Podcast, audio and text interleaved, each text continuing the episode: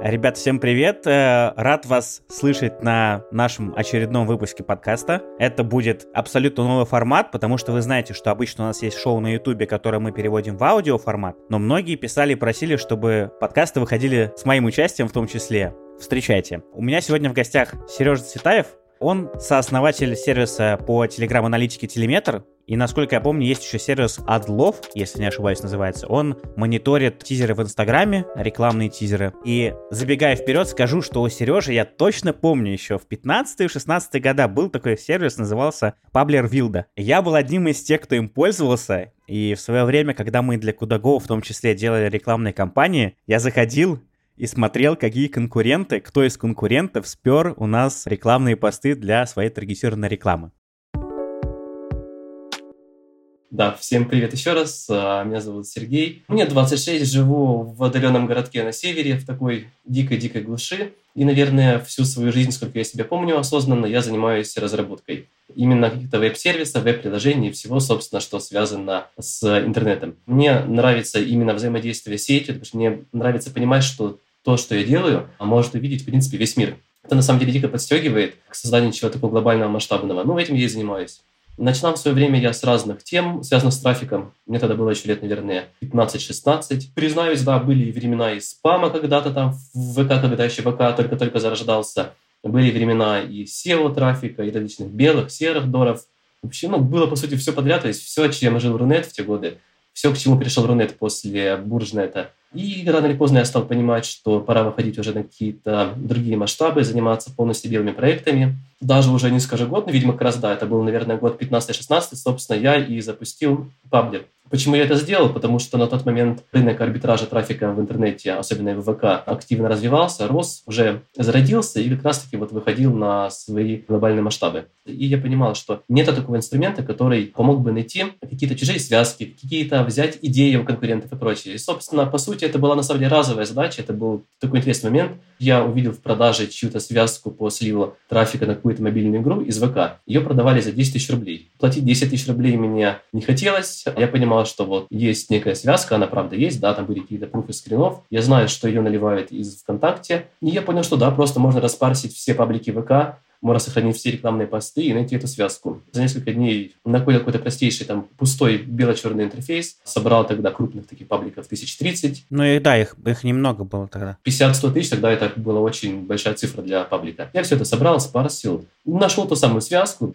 вместо того, чтобы покупать ее, завязал. Ну и как-то забыл про этот свой проект. У меня просто ноут работает 24 на 7, и у меня в какой-то вкладке ноутбука одной из 20-30 просто этот парсер крутился. Наверное, прошлый месяц наступил как раз-таки вот Новый год, и я случайно эту вкладку нажил у себя в браузере. Туда все парсится, собирается, данных куча и реклама каких-то товаров и арбитражных, и обычных, и реклама других пабликов. Но поскольку опыта именно работы с проектами какими-то массовыми не было, я просто в паблике там SMM-пап, SMM-чики ВК написал, как раз ты по-любому уже его помнишь, знаешь наверняка. Да, да, да, да. Я написал, мол, типа, ребята, есть такая там база из 300 тысяч рекламных постов ВКонтакте, агрегированных по пабликам с возможностью поиска, фильтрации, что мне со всем этим делать?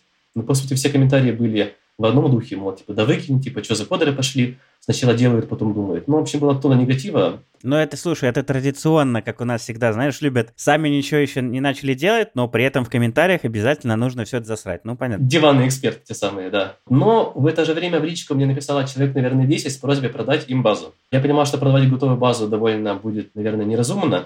И я предложил это сделать в виде веб-интерфейса. Они мне платят, тогда, по-моему, это было 10 тысяч рублей разово, и получают доступ, собственно, к поиску по этой базе. Людей писало все больше и больше, ну, и я понял, что пора делать сервис, да я запилил полноценный сервис. У меня тогда был очень хороший мой товарищ, с ним я начинал всю свою, скажем так, карьеру по заработку на трафике. Это как раз Вадим Сахник Вилдару, тот самый. Вот. Ах, вот отсюда название пошло такое, да, понятно. Получается, я, по сути, был в арбитраже в сети никто, а Вадим уже был довольно таким топовым, крупным, известным арбитражником. Ну и он взял меня под свое крыло на свой домен. Первый его пост в рекламе, э, рекламный пост в его паблике. И использование его домена Вилдару, собственно, дало мне какую-то репутацию, дало мне очень хороший буст на старте. Ну и пошло, пошло, поехало. Я влился в всю эту тусу, стал понимать, как работает этот бизнес веб-сервисов в Рунете. Через два очень хороших, очень классных года, наверное, были лучшие годы моей жизни на тот период. Это было весело, классно были разные тусы арбитражные, конференции, встречи, там можно было просто поехать на пару дней там, в Питер или Москву из своего города и с ребятами, с которыми реально интересно общаться,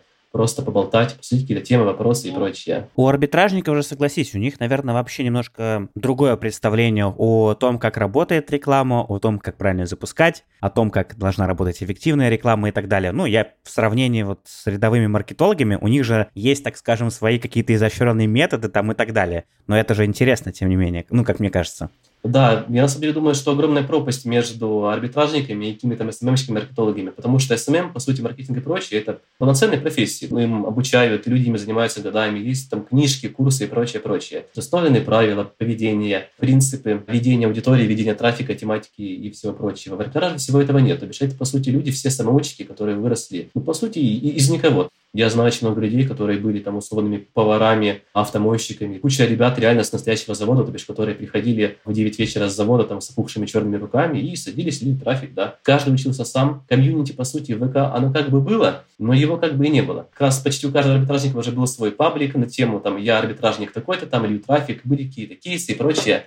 Но все это было скорее для хвастовства, что ли, потому что, разумеется, никто готовые кейсы, которые можно прямо сейчас взять и отлить, не выкладывал. Ну, это... В лучших традициях. Ну, я просто на все эти паблики тоже в свое время был подписан, и я видел, что даже в комментариях люди писали, что, ребят, ну, мы, конечно, понимаем, что вы выложили там, не знаю, кейс по товарке, да, по какой-то, но мы же понимаем прекрасно, что вы выложили его просто потому, что он перестал конвертить, и поэтому вы решили им поделиться. И все те, кто э, идут за ним, которые думают, блин, сейчас точно мы повторим этот же успех, мы сделаем то же самое, у них же, как правило, это вообще ничего не получалось. Да, да, не получалось вообще ни у кого, потому что все выливали только сжатые кейсы. Нет, были пара топов, тоже там ЦПА, Кинг, еще пара человек, Моцарт, которые выливали кейсы, но они просто были очень низкомаржинальными, и они были мне интересны. Там какие-то варианты отлить у начинающих ребят были, но в основном уже это был самопиар, ну и, возможно, какой-то рост личного бренда. Причем они сами этого не понимали, не хотели, но благодаря как раз своим пабликам многие ребята стали популярными, известными, получили кучу контактов на будущее себе. Я, кстати, подумал, знаешь, что вот ты говоришь, то, что люди делали в то время, люди делали это неосознанно. Я поймал себя на той же мысли, что я в 2014 году э, начинал свой паблик делать ВКонтакте, назвал его кейсы плохого СММщика. Да-да-да, помню еще это название. Я писал, знаешь, не для того, чтобы, типа, похвастаться там или сказать, что какой я крутой, типа, смотрите, я просто выкладывал, я не знаю, просто чтобы вы, выложить.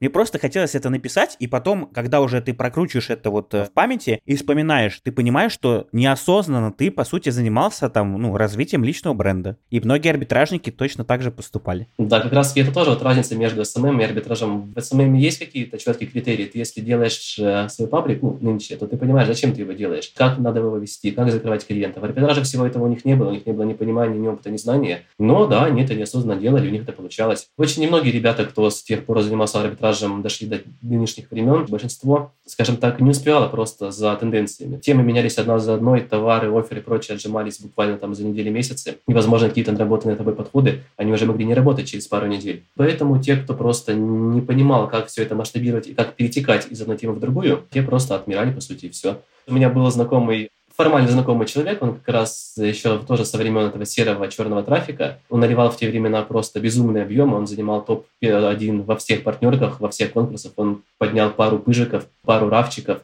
Выиграл, по-моему, даже какую-то квартиру в Москве небольшую в одной из партнерок. У чувака были очень крутые результаты, но потом как-то, когда как раз все эти серые темы уже ушли в небытие, все уже, кто смогли, ушли белые проекты, спустя время я случайно узнал про него. Он не смог из серых тем выбраться, он не смог перейти в какую-то нормальную белую тему, в тоже там SEO или арбитраж. И вот он с тех пор уже, наверное, как лет 7-8 работает простым поваром в каком-то ресторане и все. То есть пацан просто не смог. А те, кто смогли, да, те и сейчас топы. Но вот ты как раз говорил, что были ребята, которые публиковали кейсы, да, и потом мы на самом деле вообще немножко от Телеграма отошли. Ну ладно, мне все равно интересно, поэтому Да, нормально. мне тоже, правда, ты просто классно задаешь. Были арбитражники, которые публиковали кейсы, и были ребята, которые пытались их повторить. То есть я так понимаю, что в том числе Паблер Вилда появился как раз-таки и для тех людей, которые как раз-таки хотели повторять, но не знали как, и поэтому они могли каким-то образом находить рекламные тизеры в этом сервисе и повторять такие же рекламные кампании. Правильно я же понимаю? По сути, да. По сути, это была моя целевая аудитория, то есть начинающие арбитражники, во-первых, которые просто не знали, с чего взяться. Они не знали, в принципе, вообще, как работает рынок, потому что этому нигде не учили, никто не рассказывал особо. Они не знали, какие товары нынче рекламируют, какие есть оферы, какие есть партнерки. Они, да, не могли зайти, просто открыть рекламную выдачу, не знаю, там, 2-3 дня просто ее бессонными ночами листать, И это реально давало понимание рынка, это давало понимание того, что льют, откуда льют, как льют. Это было такой арбитражной школой, когда ты учишься не на каких-то пособиях и материалах, а учишься на конкретных живых примерах реальных людей, которые нынче вот льют трафик. Ну и вторая категория целевой аудитории, это были, разумеется, же опытные арбитражники, которые уже знали, что искать, где искать, просто не знали, как это сделать. Так получилось, что да, я, по сути, захватил весь наш сегмент нашего рынка и всю целевую аудиторию свою. Но я же правильно понимаю, что году, наверное, в 16-17, может быть, даже, ну, в 18 уже в меньшей степени, постепенно к арбитражникам стали прибавляться паблишеры, владельцы сеток, в том числе, допустим, сообщества ВКонтакте, которые просто, допустим, искали, как, не знаю, рекламировать свой паблик, как развивать свою сетку и прочее. И они в том числе тоже же стали приходить. Ну, если мне память не изменяет. Да, они стали приходить, но скорее в паблеры они приходили не за развитием своих пабликов, ну, потому что у них, опять же, был свой очень такой локальный рынок, они уже знали, как наливать, они уже умели наливать там огромный объем, им, в принципе, не нужно было смотреть конкурентов, они ну, просто по наитию уже умели, все делали. Они скорее приходили за поиск поиском каких-то офферов и партнерок, чем смонетизировать свой паблик. Им уже надоело ставить ежедневно чужую рекламу, ну, тех же самых арбитражников. И они, по сути, да, становились теми же арбитражниками, монетизировали свой паблик, искали, что у кого ставится, как монетизируется, так и делали. И, кстати, из всего этого вырос хороший проект. Ты, наверное, тоже, возможно, видел его. А, назывался Ордынец.ру ордынец от Артема Прокофьева. А, все понял. Да, это, по сути, была площадка, куда ты мог добавить свой паблик, который сам как раз Прокофьев, сам сервис Ордынец монетизировал путем установки офферов различных. Артем Прокофьев был очень крутым арбитражником, ну, сейчас крутой арбитражник. У него на тот момент был уже богатый опыт, команда, бюджеты. Он знал, откуда лить лучше, что лить, как лить. И он монетизировал, ну, разумеется, с разрешения чужие паблики в этой сети и делился с ними доходом. Это было, во-первых, гораздо более эффективно пабликам. За них решалась работа в подборе оффера, в выборе поста и так далее. Ну, а Родинцу давала просто тонны трафика, и тогда проект хорошо взлетел. На самом деле он был довольно тихим на рынке, но я знаю, что внутри он работал очень хорошо, и он генерил хорошие показатели, цифры и прочее. Ну и опять же тот же Артем, когда уже паблики в ВК постепенно стали отжиматься, отмирать в плане монетизации теми же офферами, он тогда же уже перешел, собственно, в свои партнерки. Пару лет назад ушел, по-моему, в товарку, если я не ошибаюсь. Сейчас у него одна из крупнейших в России партнерок по гемблингу.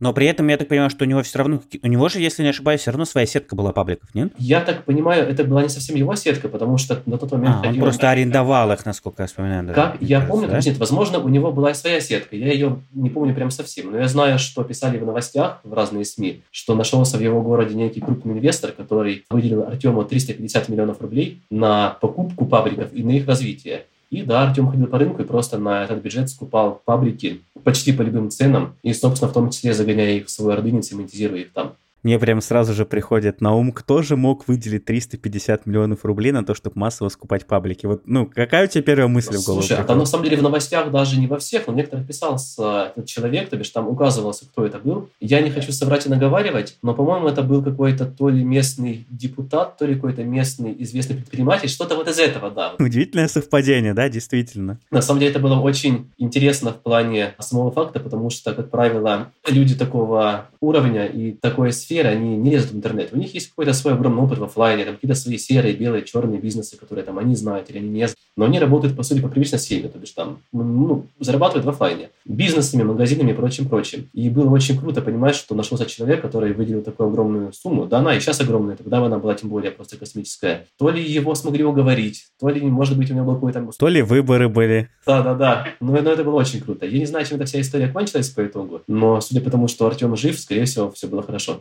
А расскажи мне тогда, пожалуйста, а чем тогда история закончилась с Паблер Вилда? Насколько я знаю, ты сейчас им больше не владеешь, ты же вроде его продал. Да, получается, прошло два года. Это был первый большой проект. Я получил колоссальный опыт на нем. Я набил кучу шишек и свой скилл как разработчика поднял. И научился бизнес вести так или иначе в разных сферах. Научился коммуникациям, поддержке. Ну, то есть я, по сути, научился всему, что я умею сейчас, именно вот в те годы. И причина была очень простая. Я просто устал. На меня все навалилось разом. Я день за днем делал одну и ту же работу, одни и те же фиксы, одни и те же апдейты. Увидел все одно и то же. Я просто морально выдохся. Я уже не хотел больше ничего делать. Плюс в какой-то мере я понимал, ну, возможно, я догадывался, может быть, уже понимал на тот момент, но я думал, что я уже достиг некого потолка, некой стагнации. Я понимал, что дальше уже роста рынка не будет. Мне поступил хороший оффер от моего хорошего знакомого, как раз владельца одной из партнерок товарных, о покупке доли. Продажа доли меня не интересовала, поскольку cash-out мне был не нужен. Ну, я не видел смысла в небольшой сумме, ну, там, в небольшом проценте, скажем так, и дальше делать ту же самую работу. Это было не мое. И буквально спустя пару месяцев он мне предложил полный выкуп да, синергии с его партнеркой. Оффер был очень хороший, мы с ним буквально там за пару дней обсудили, все согласовали.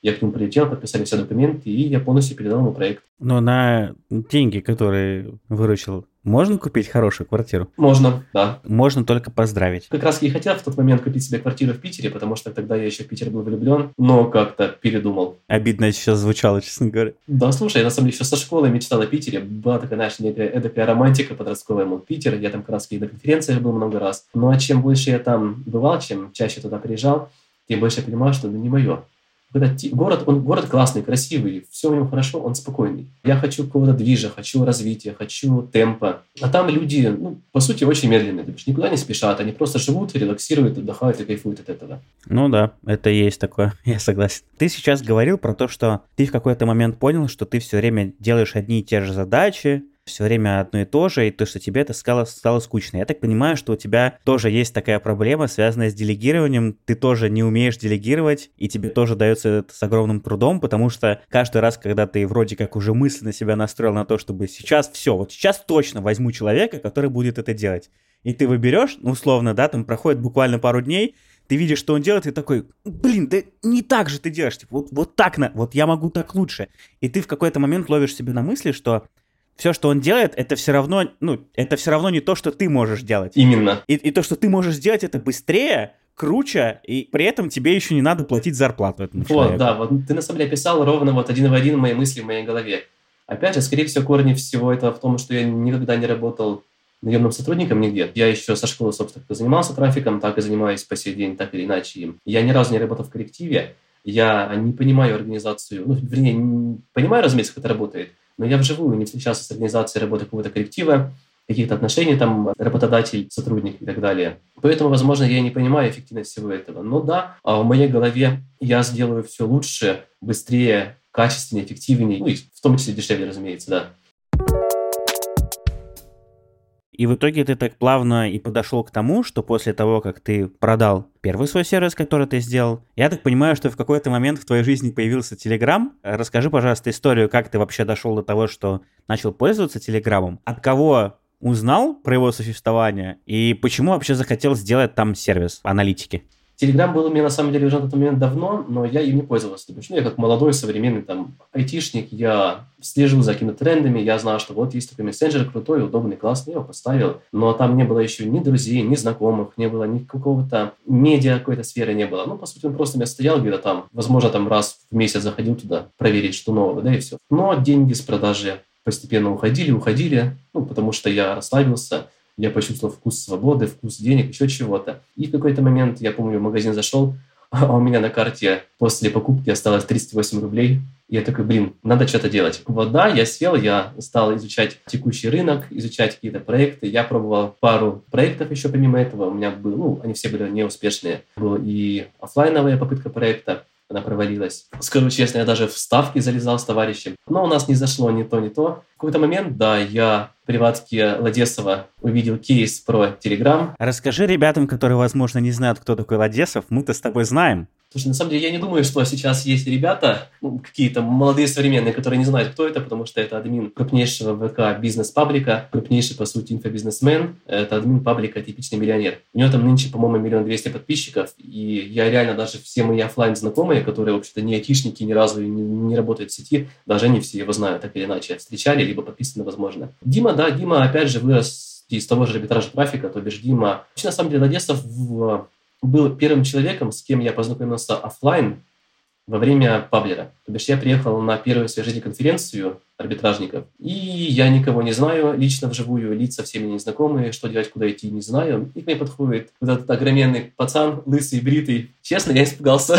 я такой, знаешь, парень простой, невысокий, щупленький был тогда. Это оказался как раз Дима, арбитражник, один из юзеров моего паблера. Он меня дико благодарил за разработку, за сервис. Рассказал пару своих кейсов, как он удачно нашел какие-то связки и их смонетизировал. Он тоже в течение времени ушел из арбитража, но он ушел именно в инфобиз, в продажу не курсов, а своей приватки. Потому что у него есть приватка, в которой состоит, по-моему, там сейчас тысяч, наверное, 9, 10 уже участников, я не знаю, не скажу точно. Он сам не пишет контент никак, ну, именно какой-то познавательный, обучающий. Весь смысл приватки в том, что каждый из его участников делится своими кейсами, делится своими историями, и именно весь этот огромный набор историй от разных людей из разных ниш и продается. Это неплохо, это очень хорошо, потому что реально есть куча людей, которые вот живут в офлайне обычной жизнью, они не знают, собственно, что есть такое в интернете, какая есть работа, на чем разрабатывать. И они, да, они приходят в его приватку, и они получают там сотни тысяч постов разных просто схем, кейсов, продуктов, сервисов, услуг, на чем зарабатывают другие люди. И это на самом деле очень хорошо их погружает в интернет, дает понимание того, что в сети деньги есть, ну и дальше уже дело человека, как эту информацию использовать или не использовать. То бишь он именно продает не знания конкретно, а не, вернее, не обучает, а продает именно доступ в погружение в этот весь мир. Я просто в какой-то момент помню, что у меня знакомые покупали туда доступ, но это было еще, по-моему, несколько лет назад, и они как раз э, заходили туда, они жаловались на то, что кейсы, которые там публикуются, это типа обычный арбитражник, ну, а арбитраж э, товарки вот этот и всего остального. Большинство из них это устаревшие кейсы, ну, то есть те, которые сейчас уже не работают. Вот я не знаю, когда ты там был последний раз, заходил ли ты вообще туда или нет, изменилось ли вообще там что-то или нет, потому что у меня есть ощущение, что все те старые кейсы, они как были, так и остались. Возможно, добавились какие-то новые, но у меня большие сомнения на этот счет. Видимо, надо э, Диму позвать э, в один из выпусков тоже и с ним записать. Хотя, честно говоря, он такой очень своеобразный человек, который может посреди ночи мне просто прислать там сообщение в Телеграме, типа «Здорово, толстый! Ну что, как твои дела? Типа, мы там с тобой в прошлый раз закончили очень на плохой ноте. Может быть, начнем сейчас нормально?» И я такой сижу, думаю, блин, интересная вот... Голосовуху, да? Да, да, да. Я думаю, как, и как ты собираешься? Ты полтора года мне не писал, ничего не делал, а тут такой, слушай, может, все-таки зайдем? Размести меня, плиз. Там я говорю, слушай, ну я не готов тебя рекламировать. Ты же тебе такой, да у меня нормальные курсы, там все у меня хорошо. Я говорю, слушай, Дим, ты знаешь мое отношение к тебе, я не хочу там не ругаться, ничего, просто нет и нет. Он такой, ну ладно, типа, подуспокоился. Но вот ты мне сейчас неплохо подкинул в плане информации о нем. Возможно, с точки зрения того, как он э, раскручивался именно с нуля, имеет смысл его тоже позвать и с ним пообщаться, потому что, насколько я знаю, что он вообще все время был супер бедный, типа сейчас вырос только на своем имени и на желании вот из этой вот самой бедности, наверное, вылезти. У него, конечно, есть вот эта странная манера общения и вот этот образ так, хищника, как мы любим шутить. Возможно, может быть, можно с ним поговорить нормально по душам, где он будет, так скажем, не в этом вот образе, а вполне нормально, адекватно и спокойно. Ну, в общем, видимо, надо просто попробовать, окей. Так, и что дальше ты говоришь? Узнал про Телеграм от него, да? Ну, собственно, понимаю? да, там как раз в приватке в этой был кейс какого-то из э, участников, который рассказал, что вот, ребята, там есть такой э, мессенджер Телеграм, в нем есть каналы, их можно создавать, рекламировать и продавать их рекламу. То есть, по сути, все то же самое, что и в ВК, но на новом рынке, на новую аудиторию, в новых механиках. И я такой думаю, оба-на, почти мессенджер, аналитику, возможно, какую-то сделать, то, что я люблю, то, что я умею. Я изучил рынок, нашел какие-то в Гугле каталоги каналов. Ну, это были просто каталоги сделанные вручную. И я понимал, что да, пора пилить проект. Сел и безвылазно, бессонными днями, ночами, да, на самом деле это было очень бессонно, потому что если я занимаюсь каким-то проектом на его старте, такое понятие, как режим дня, распорядок и график просто отсутствует, потому что я сажусь, и я делаю до тех пор, пока я просто ну, не, не падаю со стула в кровать спать. Потом просыпаюсь и также 24 на 7, не выходя из дома. Так, собственно, месяц, наверное, первый весь я и прожил, не выходя из дома, не вставая из-за ноутбука, только там туалет, кухня, ноутбук и все. И я запустил первую версию телеметра. Это, по сути, тоже был каталог каналов с аналитикой, но каталог он был автоматизированный. Все новые каналы добавлялись туда автоматически. Все это агрегировалось, обрабатывалось все это на автомате. И собирались э, разные данные по просмотрам, по динамикам. И самое крутое, что как раз было на тот момент, прорывной для рынка, это, собственно, была почасовая статистика каждого канала. Можно было узнать, как развивался канал после закупов. Есть такая некая сводная рекламная таблица статистики всего канала, где есть каждый час э, число подписчиков в этот час, и, по сути, между этих строк вставлены упоминания данного канала в других каналах, пабликах, там, в ВК, даже нынче уже Ютубе, везде-везде. И, смотря на эту, по сути, хронологию развития канала, ты мог понимать, где канал закупался и насколько это было эффективно. Мог посмотреть э, конкретную тематику, схожую с твоей, чем он льет трафик, как он его льет. Ну, по сути, то же самое, что было и в паблике с арбитражем, только... Только в Телеграме. По сути, механика везде та же самая. На самом деле рынок Spy Tools по всему миру примерно одинаков. То бишь, если есть какой-то рынок, где есть э, трафик, то есть и какой-то сервис или группа сервисов, которые будут мониторить всех конкурентов и подсказывать тебе, что стоит сделать. Это есть и в бурже, это есть в Фейсбуке, в Одноклассниках, в Инстаграме, в Таргете, в Ютубе. Ну, везде. Везде, где есть трафик, такой есть везде. И я все это запустил, запилил. Собственно, опять же, пошел к тому же Ладесову на тот момент, поскольку этот был кейс его приватке, то бишь у него уже была какая-то аудитория, которая... Там так или иначе уже работала. Была знакомлена, да, с телегой. Либо хотела начать, либо начинала. Купил у него пару постов. Тоже, если говорить, опять же, про него и про всю эту историю, я помню, что когда еще мы с ним общались во времена Паблера, я ему пару лет доступа Паблеру бесплатно давал, ну, за хорошее общение, за какую-то поддержку информационную, за еще что-то. То бишь у него был от меня всегда все эти два года бесплатный доступ. Я к нему прихожу за рекламу, он такой, ну, типа, чувак, 20 тысяч, типа, пост твой. Ну, я молча, да, мне нужно, я молча пост оплатил. Но это был такой переломный момент, когда я понял, что все-таки в сети решает не дружба, не общение, не твоя история, а деньги. Но да, это мне дало какую-то первую аудиторию. Тогда уже, по сути, я узнал, что в телеге все-таки есть рынок админов, которые уже сидят, которые уже, как оказывается, даже там условный год-полтора делают свои каналы, их развивают. Это был какой год? 2016?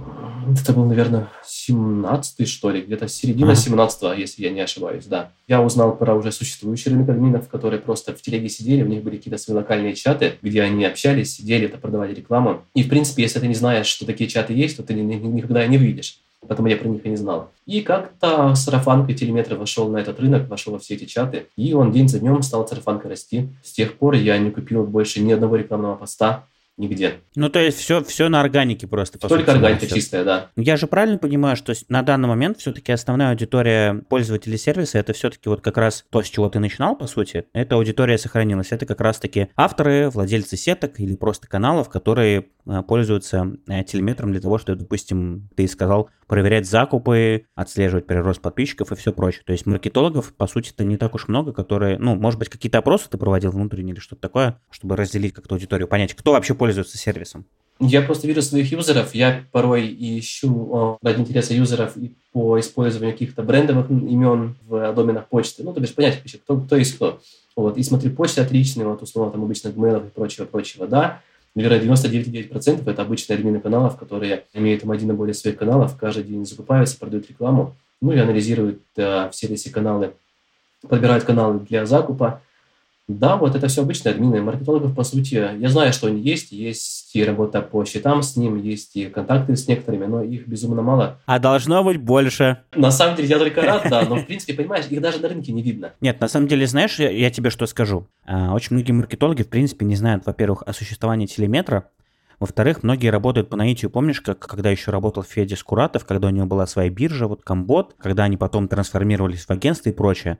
Вспомни, как они работали. У них, по сути-то, это была просто огромная, так скажем, Google таблица с списком каналов, условно, там, юзерами, админов и ценниками, которые они, например, при, когда к ним приходил бренд, они просто брали какой-то бриф определенный, и под этот бриф э, из этого списка брали каналы, которые, условно, предлагали для посева. Им, наверное, вот такие сервисы особо на тот момент были не нужны. Компот он в итоге, насколько я помню, так и не запилил. Очень грустно, потому что, ну, вроде как начинали за здравие, закончили за упокой, так скажем.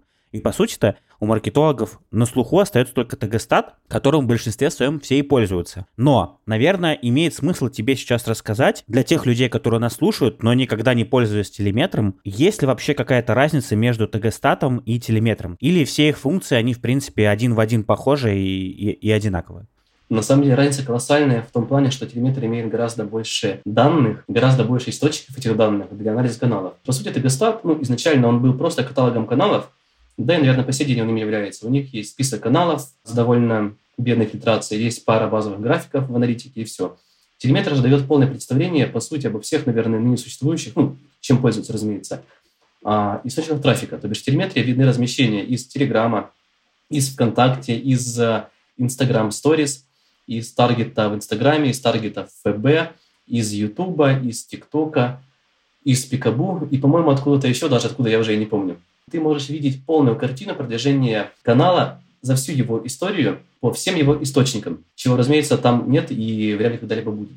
Плюс, опять же, в телеметрии гораздо больше данных э, для аналитики в плане графиков, в плане динамик, в плане цифр, статистики и их возможности фильтрации и использования. То есть есть даже очень много фишек, которые, как бы, казалось бы, не особо-то и крутые и не киллер-фичи, но они очень полезные, и они очень прощают жизнь и сокращают время, именно при повседневном использовании. То бишь ты можешь в один клик там, на иконке рядом с каналом в списке упоминаний посмотреть весь последний контент канала, дабы вообще понять просто, о чем канал пишет, это твой канал или не твой канал. Ты можешь в один клик увидеть, например, топ постов, ты можешь в один клик перейти к тому или иному посту, посмотреть его контент, там уже видеть динамику просмотров, динамику роста самого этого канала, увидеть сколько раз канал размещался у него, где еще он размещался. Очень-очень-очень много фич, которые маленькие, незаметные, но которые встроены в один интерфейс, встроены в одном месте в аналитике, дают очень крутую платформу для повседневной работы, для глубокого погружения в этот рынок и для полноценного серьезного анализа и закупа. Ну, то есть я правильно понимаю, что все те фичи, которые в сервисе так э, рано или поздно появляются,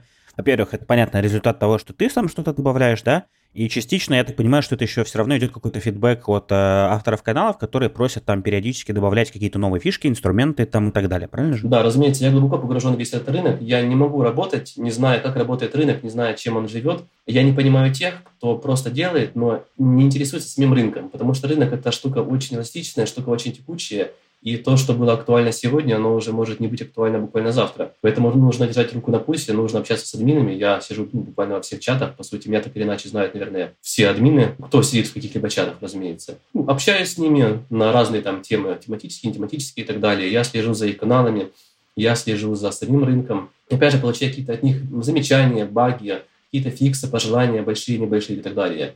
И так или иначе все это внедряю, оценивая, насколько это будет рационально, тяжело, эффективно – и вообще, есть ли в этом смысл? От себя, наверное, немножечко добавлю, что я пользуюсь э, телеметром, ну, несколько месяцев, мне очень понравился инструмент, который позволяет как раз-таки мониторить количество тизеров, допустим, в тех же сторис или в Фейсбуке. Я могу туда зайти и посмотреть, э, какая реклама у меня, например, крутилась э, в Инстаграме в определенный период, там ссылка на мой канал. Это вообще просто офигенно. В некоторых моментах, насколько я помню, там даже можно посмотреть прям, условно, если это ролик какой-то идет в упоминании, да, там если он какого-то определенного размера файла, то он у вас где-то сохраняется в облаке или что-то такое, и этот файл прям можно ну, либо сохранить к себе, либо там посмотреть и прочее. Это тоже просто охеренная киллер-фича. По сути, у вас просто, ну, перед глазами вообще все. Допустим, вы понимаете, что вы хотите зайти на рынок, условно, например, там, не знаю, канал Тинькофф Инвестиции, например. У них недавно на днях выходил кейс на VC, они рассказывали про то, что они развивают канал без покупки рекламы напрямую только за счет ВП. Я, честно говоря, удивился, потому что я вот буквально позавчера уже видел промо Forbes,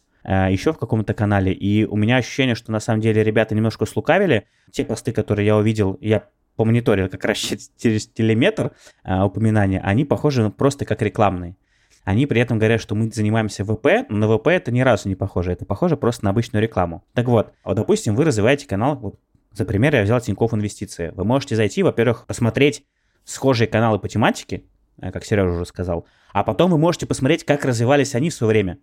То есть, допустим, если это канал больше вашего, вы же, у вас просто перед вами целая вот просто, не знаю, огромная сетка, и вы понимаете, где они покупались, какое время они покупались, сколько людей пришло за тот период, насколько была эффективна рекламная отдача, запускали ли они рекламу э, канала в Таргете, и так далее. Мне это в свое время, кстати, очень помогло, потому что, наверное, когда у меня было примерно 85-90 тысяч подписчиков, я как раз тогда первый раз оплатил телеметр, хотя до этого я вообще его отрицал. Я думаю, блин, Тагостат рулит, да телеметр мне нафиг вообще не упал, все хорошо. Потом мне ребята, э, как раз вот админы э, одного из чатов, которые там сидят, говорят, а ты попробуй просто, ну, типа, посмотри, насколько это удобно подобрать себе каналы под закуп рекламы. Я такой, пересел из себя, такой зубами поскрежетал, такой думаю, ладно, хорошо. Зашел, зарегался, и я реально подобрал, ну, сколько, потратил, наверное, конечно, часа три, но я подобрал для себя список каналов, где я потом купил рекламу, и эта реклама была супер эффективной, и она была эффективнее, чем все мои закупы до этого момента. Это я рассказываю просто уже, наверное, про свой какой-то небольшой опыт покупки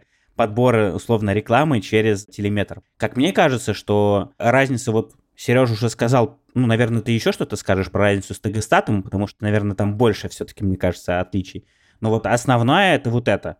То есть у вас есть возможность реально просто настолько досконально под микроскопом рассмотреть абсолютно каждый канал, вплоть до того, что вы понимаете, что, например, человек, который условно продает канал с одним названием, там, не знаю, еще полгода назад вел канал с другим названием, и там было, например, на 50 тысяч подписчиков больше, а сейчас их списали, потому что это, скорее всего, боты. Насколько я помню, Сереж, у вас даже есть такая штука, как метка, которую выдают каналам, которые занимаются либо скамом, либо которые э, любят ботоводство. Вот можешь мне рассказать поподробнее про вот это все? Много ли вообще таких каналов, и долго ли вообще они живут ну, на твоем опыте? Сейчас э, телеметр анализирует анализирует суммарно да, во-первых, опять же, я говорю, что телеметр анализирует только лишь наш русскоязычный рынок. То есть это Россия, Украина, Казахстан, возможно, Киргизия, если она... А Беларусь? Беларусь, да, опять же, разумеется, да. По сути, Россия все СНГ, которая так или иначе говорит на русском или же смежным с русским языком языках. а не анализирую бурж, я туда не лезу, поскольку там я не вижу какого-то рынка и не вижу именно спроса на все это и готовности аудитории к таким услугам. Поэтому все будет говориться именно про, про вот этот вот весь наш РУ СНГ рынок.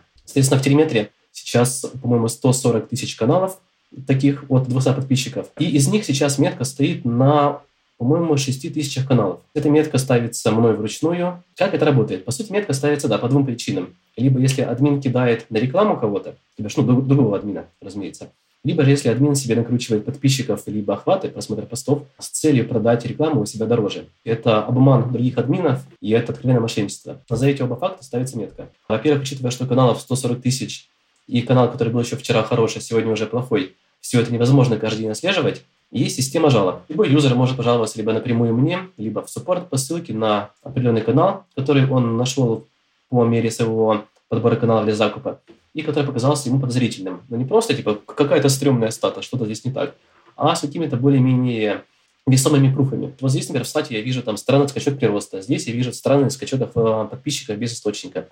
Я все эти жалобы в порядке очереди рассматриваю, и если я нахожу какие-то прямо стопроцентно неопровержимые, неопровержимые факты того, что канал накручивает себе либо охват, либо подписчиков, то канал получает метку «канал заподозрен в ботоводстве или мошенничестве». С такой меткой канал в дальнейшем просто не сможет продавать рекламу. Ну, либо сможет, но на крайне неопытных юзеров, которые не знают ни про метки, ни про сервисы, ни, в принципе, не анализируют каналы перед закупом. Для чего это делается? Ну, во-первых, учитывая, что Телеметр – это сервис для админов, разумеется, вся моя аудитория – это админы, и залог успеха – это хорошая работа с админами и их, по сути, удовольствие. То есть, если доволен клиент, то доволен владелец сервиса. Система Меток здорово облегчает админам поиск каналов. Мошенников нынче очень много. У меня как раз есть стата, я собирал в свое время. Из появляющихся новых каналов примерно как минимум каждый 10-15 либо сразу ботовод, либо ботовод вот в первую там неделю-две своего запуска. А почему так происходит, как ты думаешь? Так гораздо дешевле. Купить там одного ботового подписчика стоит там от 10 копеек до рубля. И поэтому, как говорится, есть такая фраза, которая, наверное, живет годами и будет жить, наверное, всю нашу жизнь одно поколение. Дела неплохи, пока есть лохи. Пока есть те, кто покупает рекламу, не анализируя ее, не просматривая, будут жить ботоводы, которые просто будут разводить таких людей на рекламу. Ты сказал, что дела неплохи, пока есть лохи. Как ты думаешь, такая история, она больше характерна все-таки администраторам или вот ты анализируешь все-таки размещение, допустим, и бренды в том числе? Встречал ли ты когда-нибудь размещение брендов которые были сделаны, так скажем, непродуманно или очень глупо, или там, не знаю, в каких-то вообще очень странных каналах или накрученных, или вот что-то в таком. Слушай, я встречал бренды, которые сами себя накручивают. А, а примеры? Минимум два крупных телеканала, один помощник кого-то там в нашем правительстве. А я, честно, и не хотел бы их называть прям публично. Ну, они, разумеется, помечены, они всем доступны, вот. Но это два крупных телеканала, которые госканалы, у которых, собственно, госбюджеты. Скорее всего, на самом деле дело не в том, что они госканалы, поэтому они накручены. Нет, скорее всего, дело в том, что у них есть, ну, разумеется, какой-то свой SMM-отдел, который занимается продвижением данного канала. Им выделяется бюджет, SMM-отдел этот бюджет распиливает, забирает какую-то большую часть средств себе, на оставшиеся деньги он закупается ботами. Вот я, я прям хочу назвать один такой канал, мне кажется, я догадываюсь, о каком ты говоришь. Один из них, по-моему, это 360 ТВ, правильно же? Да, верно. Вот, второй я, честно говоря, не знаю, кто это может быть, у меня даже предположения нет, но я потом поищу сам. Про 360 ТВ была отдельная история про то, как э, человек, который там работает, вот этот их э, директор по маркетингу, если я не ошибаюсь, или еще более руководящее звено, они выигрывали тендеры и сами себе там назначали. Условно, человек, который там работал, он по совместительству был еще и владельцем агентства, который оказывал услуги для этого телеканала. Поэтому там в какой-то момент, эта история, по-моему, всплыла год назад, если я не ошибаюсь. Всплывала, да, в футляре. Вот, да, и это обсуждали как раз про то, что внезапно вдруг оказалось, что телеканал 360 покупает сам, э, выигрывает тендеры самостоятельно и платит своим же сотрудникам э, за рекламу. Ну, то есть здесь, да, здесь, скорее всего, налицо как раз-таки вот штука, про которую ты сказал, банально просто идет отмывание денег. Окей. И здесь, знаешь, мне кажется, каждый волен решать, как он сам хочет, мне эта история вообще не близка, я, честно говоря, не понимаю, как вообще можно подобным заниматься, но, видимо, кто-то на, это, на эти деньги, так скажем, отмытые, купил себе квартиру или машину, ну... И не одну, наверное. Да-да-да-да. Это, а скорее, вопрос не больше заработать, ну, потому что они вряд ли продают рекламу админам на каналы с, типа, 10 видов писек и прочего. Вот. Ну, это классика, да, рекламы в ТГ и ВК. Да, классика реклама ВК еще в свое время. Помню, раньше весь ВК был забит этими постами. Скорее всего, да. То есть а это все делается не ради монетизации, а ради именно участие в каких-нибудь топах и прочем. Ради отчетности, возможно, например. Да, отчетность опять та же самая. Я знаю, что есть, например, та же самая медиалогия, которая мониторит все, все, что можно, и ТВ, и Рунет, ту же телегу, соцсети и прочее, прочее. Я знаю, что постоянно себя публикует, по-моему, раз в неделю список топ-каналов по, по-моему, числу просмотров, если я не ошибаюсь, на пост. То есть, типа, самые читаемые каналы, скажем так, в Телеграме. В медиалогии в этом топе буквально там чуть больше половины каналов. Это каналы, которые в том же телеметре, там, ну, везде, с меткой, которые 100% накрученные, но, тем не менее, в топе медиалогии они есть. Учитывая, что медиалогия – это все-таки довольно авторитетный ресурс в тех или иных кругах, возможно, опять же, та же самая накрутка в том числе делается и для той же медиалогии и прочих схожих рейтингов, отчетов, списков, там, условно, Forbes, типа там топ-10 каналов по бизнесу. И такое тоже видел, да, встречалось, тоже было половина накрученных. Опять же, есть накрученные, очень крупные каналы по крипте, причем э, эти накрученные каналы успешно завоевывают на каких-то криптоконференциях звание топ-1 канал по криптовалютах в России и бла-бла-бла.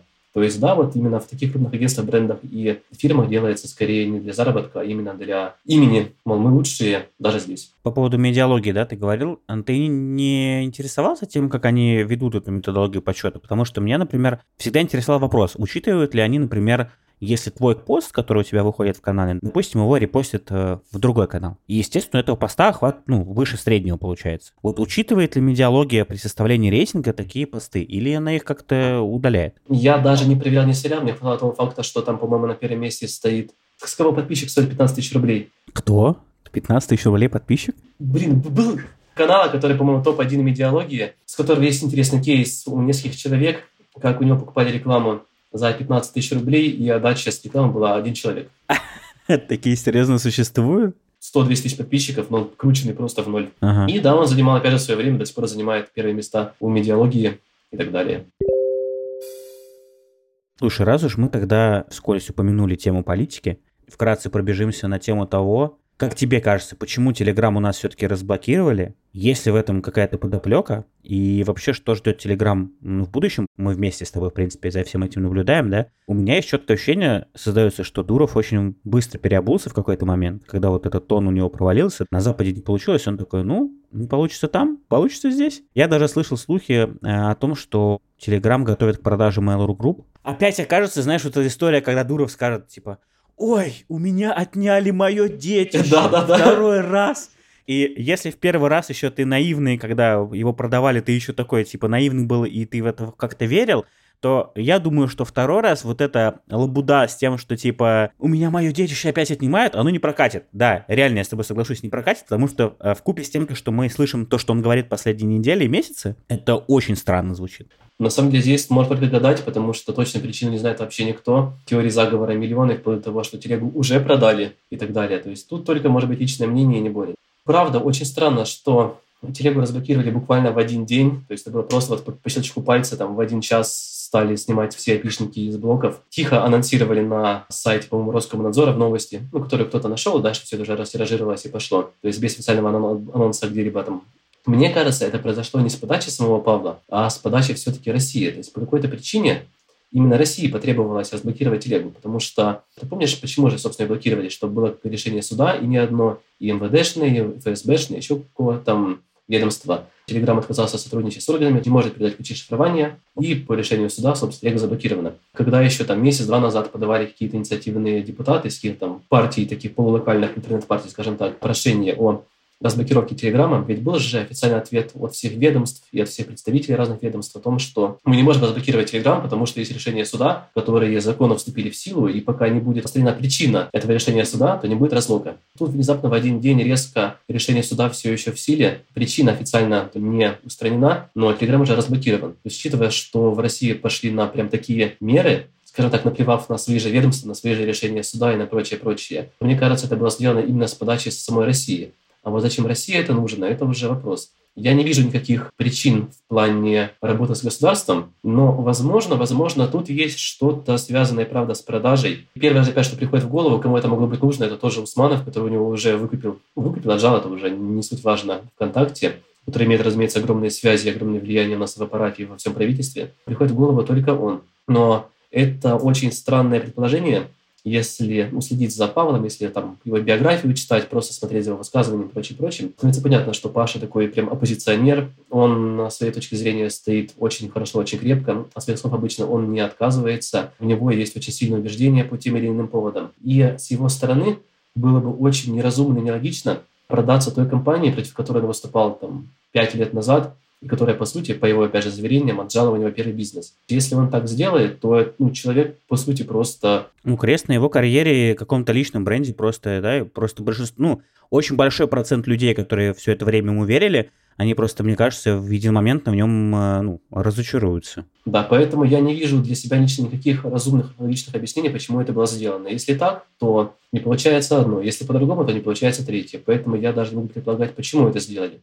Смотри, если посмотреть на это с другой стороны, если он все равно его сейчас не продаст, у него же есть долги, которые он должен выплачивать. И мы плавно подходим к тому, что рано или поздно, скорее всего, в Телеграме так или иначе а реклама-то появится. Вспомни, как это было ВКонтакте в 2006 или в 2008 году, когда это был ТГБшка, вот этот блок слева маленький рекламный, и Дуров тогда говорил, что мы больше не запускаем рекламных форматов, мы делаем только этот формат, чтобы поддерживать сервера. Смотри, сейчас на ВК это очень смешно, да. Да, ВКонтакте мы скоро дойдем до того, что реклама будет в личных сообщениях, наверное. И мне кажется, что рано или поздно реклама в Телеграме все равно появится. Вот Вопрос, какой она, на твой взгляд, может быть? То есть, где она может располагаться? Возможно, это может быть какие-то сторис. Возможно, это вот, помнишь, как формат был promoted channels, когда ты прокси подключал? Да-да-да, да, было такое. Вот как ты думаешь, какой формат это может быть, если она все-таки, например, появится? Просто предположение. Хотелось бы очень верить, что Паша не повторит своих ошибок и не повторит ошибок его преемников из мейла, и он не увешает кучу рекламных баннеров, не внедрит свою рекламу в историю ТЖ канала, когда сделал ВК, когда вставил промо-посты в чужие паблики и так далее. Надеюсь, Паша на все это посмотрит и ошибок не повторит. Как я думаю, что, в принципе, было бы разумно сделать в телеге. Разумеется, да, это будет какая-то реклама, которая будет видна. Скорее всего, вот как ты правильно сказал про промоушен в прокси, это был очень хороший формат, но он, я так понимаю, по отдаче людям не зашел. Да, получается, в закрепе в самом-самом верху висел чужой канал, который рекламировался данной прокси, и его нельзя было убрать, пока ты когда прокси подсоединен. Но, насколько я помню, я смотрел, изучал, особо такие каналы из-за этого промоушена не выросли. Да, эти каналы росли, но они росли по виралке из-за упоминаний в самой прокси, из-за рассылок в этой прокси и так далее. То есть этот формат, в принципе, был бы хорош, но будет ли он эффективен в том же виде, в котором он был, я думаю, вряд ли. Мне знаешь, что кажется? Мне кажется, что этот формат может быть эффективен лишь в том случае, если это будет, например, рекламный кабинет, который будет доступен только крупным компаниям и брендам. И я больше чем уверен, что, скорее всего, на первоначальных порах, а может быть даже и на все время, если это все будет запускаться, вся эта история, простым смертным доступ к этому рекламному кабинету вообще будет закрыт, и они туда вообще никаким образом не попадут. Помнишь, как ВК начинал, когда они только вышли на рынок рекламный, когда еще бренды в брифах их упоминали и прочее, когда еще бренды несли рекламные бюджеты ВКонтакте ВКонтакте первоочередно, а не в тот же Инстаграм, например. Они же, по сути, всю рекламу, когда запускали, они все было, все было заточено под крупные бренды и под супербюджеты,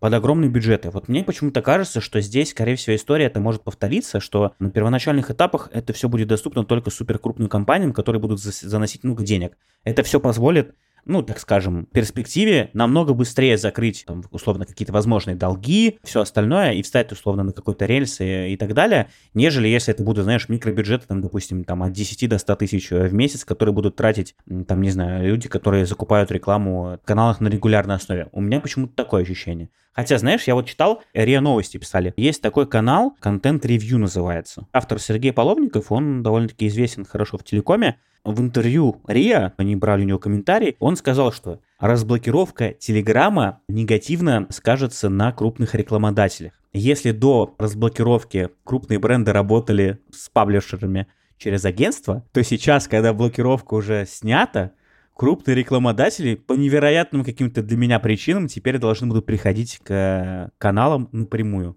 Ну, согласись, это же так странно звучит. Почему вообще, в принципе, бренды используют агентство? Ни для кого не секрет. Первое дело это отчетность, а, документооборот. Таким образом, крупные компании просто избавляют себя от гемора в виде а, заключения каждого договора на размещение у каждого блогера, актов, актов сверки, закрывашек и прочее. Это первый самый весомый аргумент. И второе же, это потому что ну, делегирование как раз-таки там э, в случае, когда не хватает сотрудников или свободных рук. У меня просто в голове не укладывается, как вообще может соотноситься э, разблокировка, как она вообще относится к тому, что бренд теперь будет приходить напрямую. Он как приходил э, через агентство, ну, скорее всего, по крайней мере, так и будет проходить. Какой смысл ему приходить теперь напрямую? Я вообще не понимаю. Я тоже логики не уловил никакой. Да даже, даже не могу предложить Но... какой-нибудь самый странный вариант. Давай, знаешь, еще на последнюю какую тему поговорим? Вот мне еще интересно. У нас есть, по сути, а сейчас на российском рынке так скажем, три, наверное, лидера в мессенджерах, да, это WhatsApp, это Viber и это Telegram. Причем последние, последние годы растет прям, ну, довольно-таки очень плотненько и быстренько и догоняет и первого, и второго. Viber, мне кажется, в этой истории каким-то отстающим, потому что мне кажется, что их время уже прошло. У них был какой-то период, э, когда они в свое время тоже заводили паблик-чаты. Э, в них было довольно-таки тяжело попасть, там была очень сложная система передачи админки, добавления туда админов. Их было очень невероятно сложно вести, потому что они все время, Viber сам по себе, довольно глючная штука. Паблик-чаты там все еще существуют, но они какие-то непонятные. Они живут лишь за счет того, что сам Viber э, эту аудиторию туда в эти же паблик-чаты и пригоняет. То же самое, что делает сейчас, например, ВКонтакте там с разделом клипы, да, например, трафик туда заливает. А, и плюс еще Viber это такая, знаешь, региональная штука, которая вот у меня, например, никто из знакомых, ни в Питере, никто в Москве живет, Вайбером не пользуется, да. И у нас остается вот WhatsApp, это прям, наверное, ну, топ-1, да, крупный игрок. Он безбожно просто глючный и убогий. Я совершенно не понимаю, почему люди им до сих пор пользуются. Наверное, просто в свое время он как стал номером один, так и был уже лидирующим. И вот у нас есть Telegram. Как ты думаешь, есть ли возможность того, что Telegram в скором времени вытеснит американский, так скажем, мессенджер от Facebook, да, потихонечку сместит его и выйдет на лидирующие роли?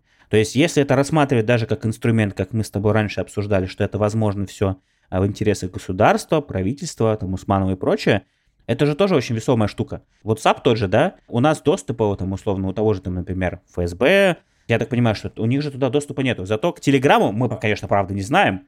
Возможно, он есть.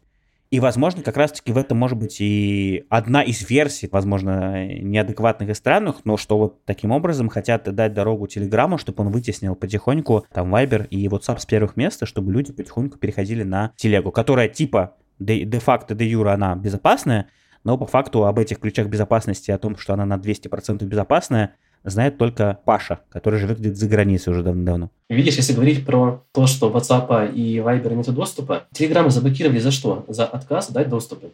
Ты думаешь, не приходили с этим же вопросом ни к Viber, ни к WhatsApp? По-моему, уже вроде я слышал, что история была, что Facebook тот же отказался давать все эти ключи и вообще все на территории России, но его после этого не заблокировали. И Twitter тоже самое Facebook был. в конечном счете а, поставил часть серверов в России своих. А, серверов в России, да. Поставил, да. Мне кажется, что если бы Viber и WhatsApp также бы отказались, то они бы также бы в России бы не работали. Был бы у нас в России свой мессенджер. Мейл-агент. Там-там. Кстати, как ты относишься к там-таму? Господи, давай вспомним мертворожденного. Слушай, я его не ставил, потому что не хочу. Это, наверное, вот высказывает все мое отношение к ним. Ну, смысл просто, понимаешь? Да, у нас есть мейл, он крутой, он огромный. У мейла огромные бюджеты, связи, влияние, проекты и так далее. Но, по сути, все, что делает мейл, это копипаста. Ну, то есть копирование каких-то успешных э, решений, там, но в очень неуспешном ключе. Почему они это делают, я не знаю. Возможно, у них идея в том, что рано или поздно что-то выстрелит и станет в России очень крутым. Но пока я такого ничего не видел. Последние годы Mail характерна как раз-таки не история с тем, что они что-то копируют, а история с тем, что они покупают. Окей, Delivery Club, но они давно его, в принципе-то, купили. Что можно сказать? Gigabrains, Skill Factory, сейчас еще Skillbox – они во всех э, в них проинвестировали. У Яндекса то есть свой э, есть этот институт, по-моему, называется Яндекс Практикум, например, да. У Яндекса есть Яндекс Еда. А тот же YouDrive, например, они также его купили. То есть у меня есть ощущение, что Mail в последнее время, знаешь, идет по такому формату, а, скупаем все, что хорошо работает, э, или более-менее показывает бизнес-результаты, или все, что относится к фудтеху и мобилити. Но видишь, их всех можно было купить. То бишь, я не думаю, что тоже там Skillbox, там, GeekBrains и прочее, прочее, они бы отказались от денег, ну, собственно, они не отказались, как ты понимаешь. То есть их купить, в принципе, было реально, вопрос лишь суммы.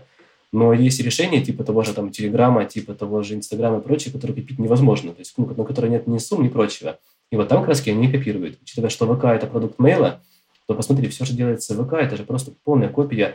Ну, начиная от того, что ВК, ну, именно сейчас конкретно каждый рекламный формат новый какой-то внедренный, это форматы из других сетей. Каждая новая фича типа сторизов – это копия из Инстаграма. А новая фича с этими клипы, вот эти вот последний самый когда свежий да. апдейт, это взял у ТикТока. Еще какие-то мелкие нюансы апдейта взяты у ТикТока. Какие-то форматы страниц, какие-то идеи, общие решения мини-апдейтов, это опять же все взято из других сетей. ICQ, который они же, по-моему, купили же если не ошибаюсь, или как там это была история? Это не да, помню. у них он был куплен, насколько Вот, видишь, да. они опять же его купили, потому что смогли его купить, но, по-моему, они же его переделали как-то там на современный лад. Но опять же, все, что они переделали, все они это украли у других мессенджеров и других приложений. Поэтому ну, то, что можно украсть, то крадут. То, что можно купить, то выкупают. Ну, потому что это в целом проще. Идеальное завершение, завершение подкаста. То, что могли украсть, крадут. Ну, идей.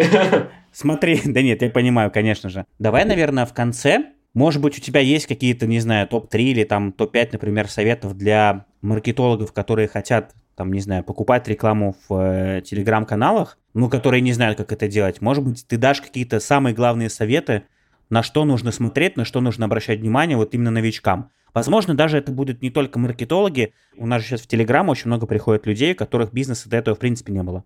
Которые покупают паблики, э, которые их начинают раскачивать и имеют с них какой-то пассивный доход. Для вот этой всей общей, так скажем, категории рекламщиков, давай назовем их так, рекламщики-авторы, можешь ли ты дать какие-то важные ценные советы, на что стоит обращать внимание при покупке канала или при анализе каналов при размещении рекламы? Вот это сказал хорошую вещь, очень правильную, про то, что в телегу приходят многие люди, которых сети бизнеса не было. Это реально большая проблема, и это проблема не для рынка, а для самих людей. Потому что у них нет понимания, у них нет никакого опыта. Они просто, ну, возможно, как, скорее, как это, скорее всего, происходит. Они там регулируются в Телеграме, подписываются на какие-то каналы, их читают, изучают, ну, скорее всего, изучают рынок именно так, как они умеют, то есть читая сам мессенджер. Вот они натыкаются на рекламу бирж тех или иных. Они такие думают, оба-на, биржа, можно купить каналы. И они видят а, и в рекламе самих бирж обещания, типа там окупаемость 3 недели, 20 дней, 5 дней, 10 дней, там уже завтра. Они видят в самих описаниях офферов о продаже, мол, окупаемость 2 месяца и так далее. Большая проблема в том, что они в это верят. Нет, разумеется, это все правда, да. Ты можешь купить канал за 2 месяца, за 3 месяца. Ты можешь его купить там, бывали кейсы и за пару недель. Это, разумеется, возможно, я не спорю. Но, возможно, если ты это умеешь делать, если ты понимаешь весь рынок, если ты понимаешь, как он работает, если ты понимаешь, что нужно делать, в каких объемах нужно инвестировать, реинвестировать, когда и как, да, это все разумеется, полностью вероятно. Но если пришел с улицы, у тебя нет никакого понимания о том, как работает рынок и что с этим делать, то ты канал свой не отобьешь ни за месяц, ни за два, ни за три, и даже не за год. Скорее всего, просто он у тебя умрет. То есть вот приходит условно Вася с улицы, он не понимает, что нужно реинвестировать в каналы. Он думает, я куплю канал, ну вот, вот же мои подписчики, вот же мои охваты, я буду просто получать деньги с рекламы, куплю его и буду получать дальше кэш а, в виде профитов. Они покупают канал, опять же, без аналитики. То есть они не знают, даже не знают то, что про телеметр, они не знают в целом про саму возможность аналитики канала. Потому что я вижу у себя в личке там, и в саппорте каждый день по два, по три запроса в духе «Привет, я купил канал, типа я новичок, думаю, что все будет хорошо, я его купил, там, пытаюсь продать рекламу, мне говорят, что канал бета-вот. Типа, что это вообще означает? И ты человеку сюда сидишь, там 20 минут объясняешь, что вот там есть бета-вода, вот канал накручен, вот почему он накручен, вот почему я уверен, что он накручен. Ну, почти у всех одна реакция – блин, ну я думал, тут все просто будет. Поэтому первый совет – это вникнуть глубже в рынок, даже не пытаться сюда лезть, если у тебя нет никого, кто бы тебе подсказал бы, кто смог бы тебя как-то наставить на путь истинный. Не в плане какого-то обучения, ну, возможно, даже обучения у кого-то, а в плане хотя бы советов, подсказок, ну, разговора там на 20 минут о том, как работает сам рынок. Потому что без знания всего этого ты, во-первых, купишь канал, который будет накрученный, и который будет просто мертвый. А даже если повезет, ты возьмешь канал, который будет живой, хороший, классный, его можно реально раскачать и там за месяц купить, то ты этого не сделаешь, потому что ты не понимаешь, что в канал нужно реинвестить. Нет органики, нет рекомендаций, нет какого-то органического роста. Здесь нет такой схемы, что канал покупаешь, ты его монетизируешь 20 лет, и 20 лет ты получаешь с него деньги. Потому что каналы с самоохватами, с саморостом не растут никак, и единственный путь к росту каналов – это именно покупка рекламы. А покупка рекламы – это трата денег. Если у тебя там есть 20 тысяч рублей, которые ты покупаешь канал, и это все, что у тебя есть, ты не сможешь просто закупаться рекламой дальше, и у тебя канал умрет быстрее, чем ты сможешь его начать окупать даже не говоря о том, чтобы получить какой-то доход с него. поэтому, наверное, единственный совет ну, – входить в рынок, понимать рынок, анализировать рынок, изучать рынок, изучать другие каналы, изучать какие-то чужие решения, вопросы, проблемы и прочее, прочее. Потому что без знания всего этого, ну, это просто спуск денег в унитаз. А что мы посоветуем тогда бытоводам? Не бытоводить. Тут вопрос скорее морали и этики, то бишь, если человеку нормально обманывать других, то ты его никак и не переучишь, и ничего ему не, не скажешь и не объяснишь. Поэтому посоветовать даже нечего. Сереж, спасибо большое, что пришел. Надеюсь, что наши зрители дослушают и слушатели дослушают все до конца. Очень прошу, ребят, эм, напишите, пожалуйста, в iTunes пару приятных слов или какие-то, может быть, отзывы и свои впечатления от такого выпуска, потому что это тестовый формат. Если он вам понравится, то я буду приглашать гостей чаще, и, соответственно, выпуски будут выходить чаще. С вами был Семен и Сережа Цветаев. Всем спасибо и Пока-пока.